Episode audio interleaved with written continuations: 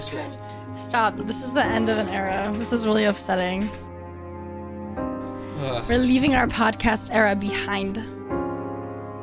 Hi, Chandra, for the last time.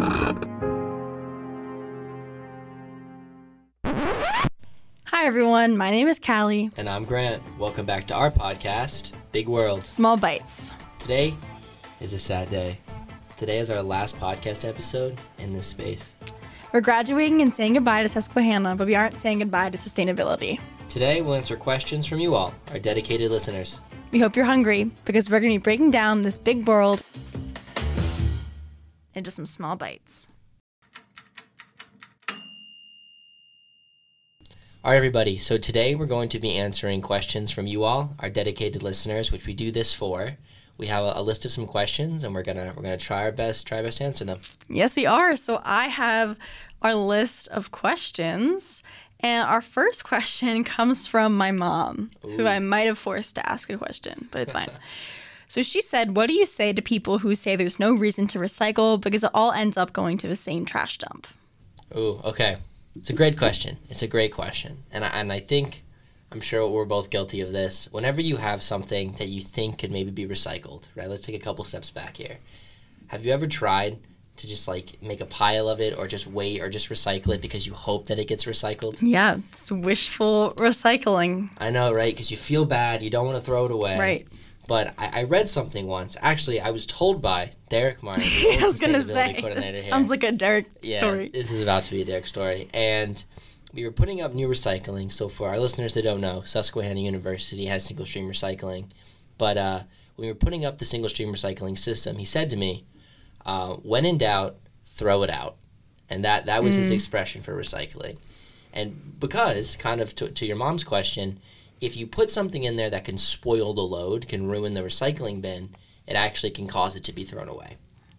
Right? So it's no secret that a lot of recycling does get thrown away. We have problems with recycling in the US. I don't have numbers in front of me, but I'm sure we throw away large amounts of recycling. Yeah, I'm sure.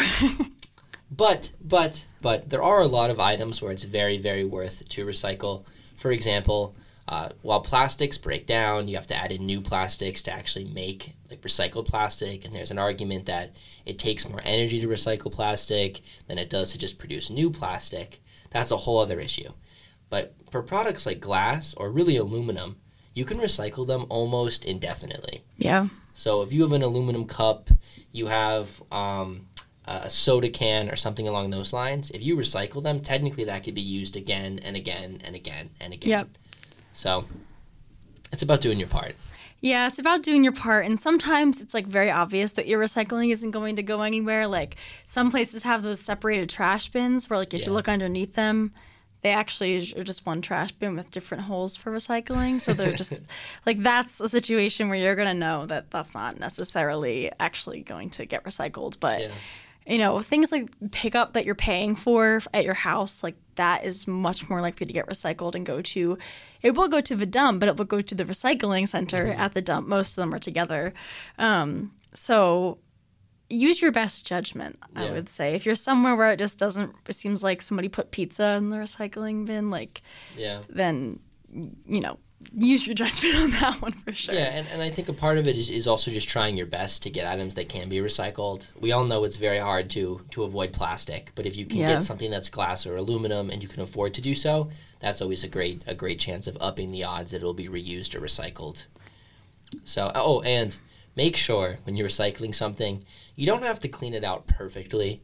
So if you have a coffee cup, you know, you've drank all the coffee, there's maybe a couple specks in there, that's okay. But don't dump half of a Starbucks Frappuccino in the recycling bin. Uh, if you have like a peanut butter jar, it doesn't have to be absolutely spotless. Right. Try to get some, you know, some of it out, but just don't don't put a pizza box in there that's full of pizza or grease. Right. Yeah. Yeah. Yeah, at Starbucks, when I get refreshers, I always dump out the berries and Yeah. the ice in the trash can and then throw Yeah. out the recycle the other part.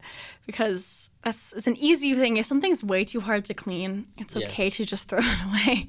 Yeah. Um, like when I used to use like bottled shampoo and stuff, that would always drive me nuts because if I tried to clean it, it would just like get filled with soap. Yeah. And then I was like, well, I can't put this in the recycling bin. So that's why I switched to bar soap uh, and conditioner stuff like that because which often I comes just in cardboard. it which you, you yeah mine yeah mine comes in compostable packaging. Yeah. So yeah, so it's nicer just because I don't. To me, that was like me feeling guilty. Like if Yeah. that doesn't isn't something that bothers you and you're not ready to take that hurdle yet, that's okay.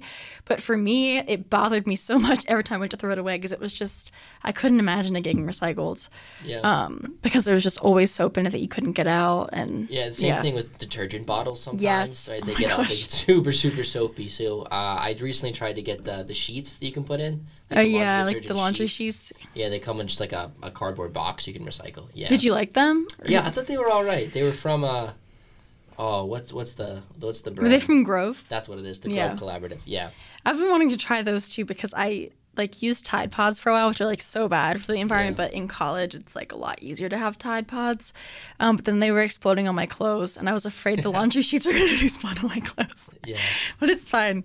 So sometimes you have to test out different solutions, but they're there. I think the easier thing to do, like we were saying, is to avoid using those items. Yeah, and I think it's important to point out problems, especially with Yeah. recycling, but it's also important to focus on what's working and the solution. Yeah. So I, I think while there's definitely problems with plastic recycling and spoiling the load, it happens all the time, Right. even in a single stream system. People throw food and other things that shouldn't be in there. But in terms of other items, you have the aluminum, you have the glass. I think even paper and cardboard, to some extent, Mm-hmm. uh, can be recycled, and then they're pretty effective, especially in the case of aluminum. So focus on what we can do. You know, push push the culture, push society to aluminum and glass, where things can be better recycled, and we'll we'll see changes happen. It's Yeah. a great question. No, that was a very good question. Don't lose hope, mom, and don't let your friends tell you that recycling doesn't matter. Yeah. So, our next question comes from Chandra, who is our lovely right. editor, um, who's done amazing work on all 10 of these episodes. Um, she wants to know if in Nemo, all of the drains end up in the ocean, how can we waste water? Because all the water gets reused. So, first of all, if you don't know, the water does not go to the ocean, at least not immediately. Yeah. If we just flushed all of our water down to the ocean or to rivers, they would be very, very polluted and very, Wait, very so dirty. up, in Nemo, does does that how Nemo gets into I, the ocean? I guess. Oh, okay. I I think that might be how they free the other. And I don't know.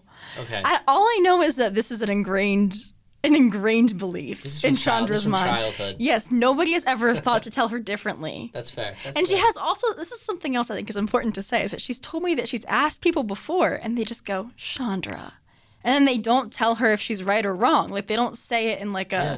they never explain it to her. So people be nice and explain environmental problems to yeah. each other. It's a Jeez. complicated issue. It's a complicated Treating water. Yeah. Mm-hmm. treating water is like a huge issue because the drinking water goes to a separate plant than the wastewater does. Yeah. Because the wastewater is probably not going to end up in your drinking water unless it ends up being like treated like an insane amount that would cost a lot of money, not a very Which- high tech system. Fun fact: If you have wastewater and you make it drinking water, I know I'm getting off task. oftentimes, it if you test the water, it's actually Cleaner, yeah. than the drinking water. Because it's had to go through so many different Yeah. types of treatment. It's really really interesting. Yeah, but they go to separate places typically. So the wastewater gets reused in like toilets and stuff like that. Yeah. And then your drinking water plant will reuse drinking water that's gone down sinks and things like that. And it separates out the solids, Mm-hmm. like food, and also like other things that go down drains. Yeah. And then it will also clean all of the bacteria that's in the water. Mm-hmm. And so from there, it tends to get sent back into the system. But also in some places with older drainage systems, I think you said Selinsgrove is one of those. I think I know yeah. Philadelphia has this problem as well, that the stormwater runoff drains are like don't have a system in place for them to go to Yeah. um, the treatment plants if it's overflowing. Instead, they just flush it out into rivers. So that's the situation in which the water is going straight to a natural system and it's not not safe at all. So Yeah. that's that's where water goes. But why should we conserve water? Well, the thing is, is that we don't have that much fresh water Yeah. on the planet. I think it's like two percent of the Yeah. water, and then less than that is actually available to us. Most of it's in glaciers, Mm-hmm. so we don't have a lot of fresh water to begin with, and also a lot of it is being overused. Um, we're kind of depleting these aquifers that we have underground, um, and with less rainwater, with less snow runoff, it's just there's just not that much water to go around. So you should conserve water and know the water that you use does not go to the ocean. Yeah. I'm sorry, Nemo. I don't even know if he does that or not in the movie. Maybe. Yeah, I, She's I gonna don't know. fact check us on this one and start yelling at us. My first escape landed on dental tools. I was aiming for the toilet. Toilet? All drains lead to the ocean, kid. I know. Well, and that's also why you should uh should think about some of the stuff you dump down your drain. Right. Think about how it oh can impact when when the water's tested and treated. It, it can have an impact. Yeah, it can make it really difficult. Like, please just don't dump chemicals down your drain or down the stormwater drain. Like, don't put Clorox bleach down the stormwater drain. Which an, another shout out, I guess, to the Grove Collaborative. They have a lot of more eco-friendly cleaning Mm. products that are still pretty effective, but are you have to Google it, you know, look in your area. But Right. They're, they're probably easier to, to get rid of or clean out once you're done. Yeah, yeah, Yeah. You just you just got to be careful with with your water and not waste it Mm-hmm. because, like I said, we don't have that much of it. And if Mm-hmm. you're thinking, I'm fine, she was like, I, we have a well at home. It's fine. And I was like, you get well, you get your water from groundwater. That's not always going to be there Yeah, unless it we keep getting the rain we are expected to get. But yeah. Climate if change. you couldn't tell, I was a big fan. I'm a big fan of the taking the wastewater and making. I can into- tell. It's a really cool system, but uh, definitely needs to needs to catch on a little bit and, and be made more cost efficient. But yeah, just because I know that a lot of the plants don't go through like the tertiary, like the or the I don't know if it's past that or not, but it's like a special kind of treatment that they would get with like UV rays and stuff like that. Yeah. But not all plants have that because it's just really expensive and it's just kind of considered extra. But Yeah. it would be kind of cool if And we could it just takes a reuse lot that. of energy, but in, in Yeah. a world where we can make that larger, largely renewable, it'd be a cool system. Right, like, Yeah. and that's the thing. All of these things, like, if we could fix, if we had like solar panels connected to it, and then that's the energy that it used, like, then it would it would be Mm-hmm. Yeah. a wonderful, beautiful system Yeah. that we're imagining in the future. But it's another great question, Chandra. Chandra's the real MVP. She is the real podcast, MVP so of this thank you, Chandra. podcast. um, and then I've I have two more questions for us, but these are more personal questions. Ooh, okay, Ooh. right. So these questions come from our listener Sid, Ooh, okay. and they want to know what is our favorite book about climate change. Ooh, okay. Calli, do you want to start? Have I put you on the spot? No, you start. You want me to start? Okay. You took a climate change narrative class this semester, so I you did. start. Well, okay, we mentioned this on the podcast before with our episode with Dr. Thomas Martin. Yes. But The Uninhabitable Earth Mm-hmm. will always be up there for me as one of the greatest climate change books I've ever read. Yeah, I wouldn't call it a favorite just because that book is very difficult to read. Yeah. I, I shouldn't say difficult because it's easy to read in terms of though. the language, but it's just very upsetting because it's Yeah. it really goes through climate change for you. Yeah, that, that Yeah. that's fair. But to, to get to your point, I did take a climate change narratives class this semester, and I think there's two books that I really enjoyed. The first one was called Parable of the Sower.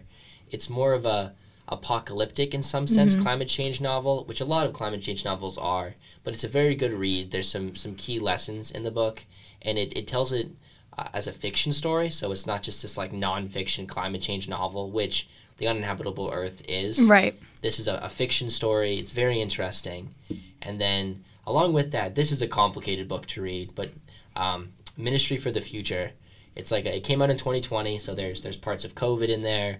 It uh, it, it's a long book. It's about 500, 530 pages, but it, it switches between uh, economic systems, political systems, and tells the story of a world in, starting in 2025 where climate change is getting worse. There's a heat wave in India. It kills like 20 million people. So it starts off in a, a pretty terrible scenario. But by the end of the book, instead of being apocalyptic, it shows using like real world organizations and institutions how we solve it or how we start solving climate That's change. so cool. It's complicated. I, if you start reading it, there's going to be a point where you're like, why am I doing this? but it, it is a very, very good book. That's really funny. My favorite would probably be All We Can Save, which is an anthology that's edited by Ayana Elizabeth Johnson and Katharine K. Wilkinson. Um, so it's an anthology of essays written by women um, in the like kind of climate activism sphere. So some of them are like writers, some of them are more scientists, some of them are activists, and there's also poetry in there. And also, fun fact, our graduation speaker um, has a poem in here. No way. Yeah, she went to our university, and of course, no, Wow. remember her name. Well, will you look that up? Dr. Ayana Elizabeth Johnson, uh, she was a part of a podcast called How to Save the Planet. Oh, she was. Yes, I then- love her stuff. Yeah, she was great, great on that podcast. So I doubt she's listening, but if she is, I'm a big fan as well. It was a great podcast. No, like she's literally amazing. Um, she has a really good TED talk too about like finding your niche in the Yeah. climate sphere. Yeah, but also fun fact. So our graduation speaker, Catherine Pierce, who's a poet who graduated from our university, um, she has a poem in there, and it's like my favorite poem in the entire Wow. collection. And then I found out I didn't know she went to our school. I didn't Yeah. read her bio or anything. And then I found out that she was coming here. I was like, why do I know that name? Like, why is her, why is her name so familiar? And it's because it's my favorite poem in the collection. Um, I think that to your point about like fiction and stuff, like not to brag and self promote or anything, but my honors project was about using fiction Yes, um, and yes. storytelling to talk about the climate crisis. And I did look at Parable of the Sower also, because some people see that book as like a blueprint for our future of like what we could do in terms of Oh, cool. like the mutual aid in that book and Yeah, stuff like that. yeah. And so it's interesting because like it's just it's not real, Mm-hmm. but people are seeing it as something that could be real Yeah. which is really beneficial. And I'm a shameless plug. If you're really interested in fiction about the climate crisis, you should check out my honors project, Yeah. which is available at rewildingourstory.wordpress.com. and you can read a bunch of different stories in there. So Yeah. But I, I, reading about climate change is, I think, really important Yeah. in all different genres that you're reading. I mean, I, I, I'd have to shout out Dr. Hubble for this take that Yes, I'm about you to have. But, uh, and, this class. But I, I think before even taking this class, I never really read a lot of fiction books on climate change. Mm-hmm. I was one of the nerds that read the nonfiction type books. But I think even for myself, oftentimes when, when reading about climate change, it can get really complicated and complex and hard to understand. And, and I think fiction plays a key role because it can break down a lot of those ideas in a kind of a cool fantasy that mimics uh, like reality and it, it teaches a really cool lessons. You still get the, the climate change idea and it's impactful, but in a fiction story, which which often makes it more fun to read. Right. well. It makes it more enjoyable, but you can still get things from it. Yeah. um, which is like just so important Yeah. because yeah, and people also just see that book specifically as like a scarily accurate like what things are like right now and what Mm-hmm. they're becoming like. So it's just interesting when authors can like have that foresight into Yeah. the future. Because I think it was written in book. like 2000 or something. It, it, it's older, yeah. Oh, it's older than that? in comparison. No, I, Older than other like than it Yeah. in comparison to like Ministry now. for the Future was 2020. right, right, right. So um, It, it's a fantastic book, and, and if you, you don't want to just jump into the nonfiction literature on Yeah. climate change, the fiction books are, are fantastic. yeah, so definitely a good mix of good things to read there. Absolutely. And I think we have one last question that's a really good All right. wrapping things up question. So, obviously, right now we're here about to graduate with mm-hmm. our degrees in environmental studies and other things. But our listeners want to know how we both got interested in sustainability. Ooh, so, that's a great yeah, a nice full circle question to close Yes. out our season. I started college all over the place. I started as a history secondary education major. but before that, I was going to go for physical therapy, and then I switched it back to education, back to physical therapy, and back to education. Uh, I took AP Bio in high school because I was determined I was going to go for physical therapy. But uh, COVID hit after our, our freshman year here, and I lived in Selinsgrove. And so, for the listeners that maybe are outside the area, Susquehanna is in Selinsgrove, uh, Susquehanna University. And Derek Martin, the old sustainability coordinator, emailed me randomly because I lived in the area and was like, hey, we need somebody to work at the garden. Like, you live in the area, would you be interested? And I was like, I mean, sure. Like, I have nothing going on. It's a garden. I went there. I started working at the garden. I, we donated literally hundreds of pounds of food.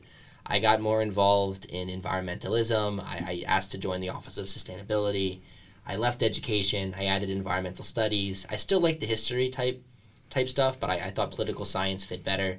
I added poli sci, and from there it was just environmental action, environmental policy. Got a lot more involved. So I always have to give props to Derek Martin and that random cold call of an email. Um, I did a couple like straw campaigns my freshman year, like tried to reducing straw. So I was a little bit involved, but it was that cold call email in the garden that got me involved. Absolutely. So shout out local gardens. Yeah, that's awesome. I didn't know that. That's crazy. Yeah. So for me, I was in like seventh grade, and that was the year in science where it was like about the environment. Wow. We were learning all this stuff, and I was just like, why isn't anybody doing anything about this? I was just annoyed. And then I was like, okay, I guess I have to. Like it was, it wasn't like Yeah. I want to. I was just like, well, I guess I have to do that now. Yeah. And that was also a time when, like, in school, they were very much being like, all of you girls should go into STEM because they were like, women in STEM, which is awesome. Go women in STEM. I am not a woman in STEM. but I was like, yes, science. I, I need to do it because no one else is doing it. Um, and then from there, I just like cared about it a lot, but I wasn't doing the kind of activism that we've been doing. And my first year, I um, the Office of Sustainability used to have these like working groups. So I was in the first year group. And so we had some like little events for campus. And then COVID happened. And mm. that summer, Derek Martin, again, shout out to Derek Martin, our old sustainability coordinator. We miss you. Fantastic. Yeah. But he had this like summer sustainability boot camp thing over Zoom. okay. And I was like, I did it because I was like, oh, this is fun. And I want to learn more. And I was, Yeah. I went into college as an environmental studies major. So I did that, and it was just like really fun because it was some like faculty. I Um, think I did this as well. no, you did it because we were in one together Yeah, once. yeah. It was before we knew each other. That was my garden time. So I Yes. was in it. Yes. It was so funny. And so it was just like little like weekly different topics we learned about. It was really fun and relaxing. Mm-hmm. Um, and so from there, I, then I got a job in the office as well. And from there, it just kind of all took off. And Yeah. my sophomore year, I also added a creative writing major after I realized that I was allowed to major in something that I liked for fun. Um, but I didn't realize how those two things would come together. Like we were just talking about my honors project and about the way that storytelling is important to climate change. So somehow I found a way to actually put two things together that I enjoy. And even though I felt like I had to do it in the beginning, now I'm glad to do it and it's very Yeah. fun. So, And, and I think if we can end on on a note here, like the, both of our stories, I think what it shows is the impact one person can have. yeah. Uh, yeah. We talk about it- may seem really hard to change the world, but if you can change a neighbor or a friend's opinion, uh, Derek Martin got me involved in climate change and in activism. He played a role in you as well, Calli. Yeah, now we have a podcast. yeah, and, and- and we've done all kinds of projects. So I, I think Yeah. just just bringing up environmental action, maybe bringing a friend to a a rally or a protest, or even just like canvassing for uh, signatures for a vote for something for solar in your area or something like that can really get somebody involved. Just taking them to your local garden, and it can have long lasting impacts. So if there's one thing you take away from from this episode, I think it's you can have an impact. Yeah. And that one thing that he did for both of us really like set into motion the fact that our school is going to have EV chargers. Yeah. Set into motion the divestment campaign that you led. It set in motion. Morgan Huff, yeah. with Morgan. And it set in motion um, some of the developments at the garden and just different things that we're actually able to do now and that we have accomplished. Mm-hmm. So that's also really exciting. So you could just change one person's life and they could just go out there and Yeah, be able to do things because of you. So yeah. that But it- could be you listening. Absolutely, absolutely. As we as we wrap up, though, we should state the podcast is not ending. yeah, well, you're never getting rid of us. Exactly. we have plans to after graduation continue the podcast, so stay tuned for another uh, future set of episodes. But this is just the last episode at Susquehanna. Yeah, It's been fantastic having everybody tune in and listen. We hope you've enjoyed. yeah. And I guess one last time here, stay tuned for some more small bites of this big world. Wow, that's so sad. I know.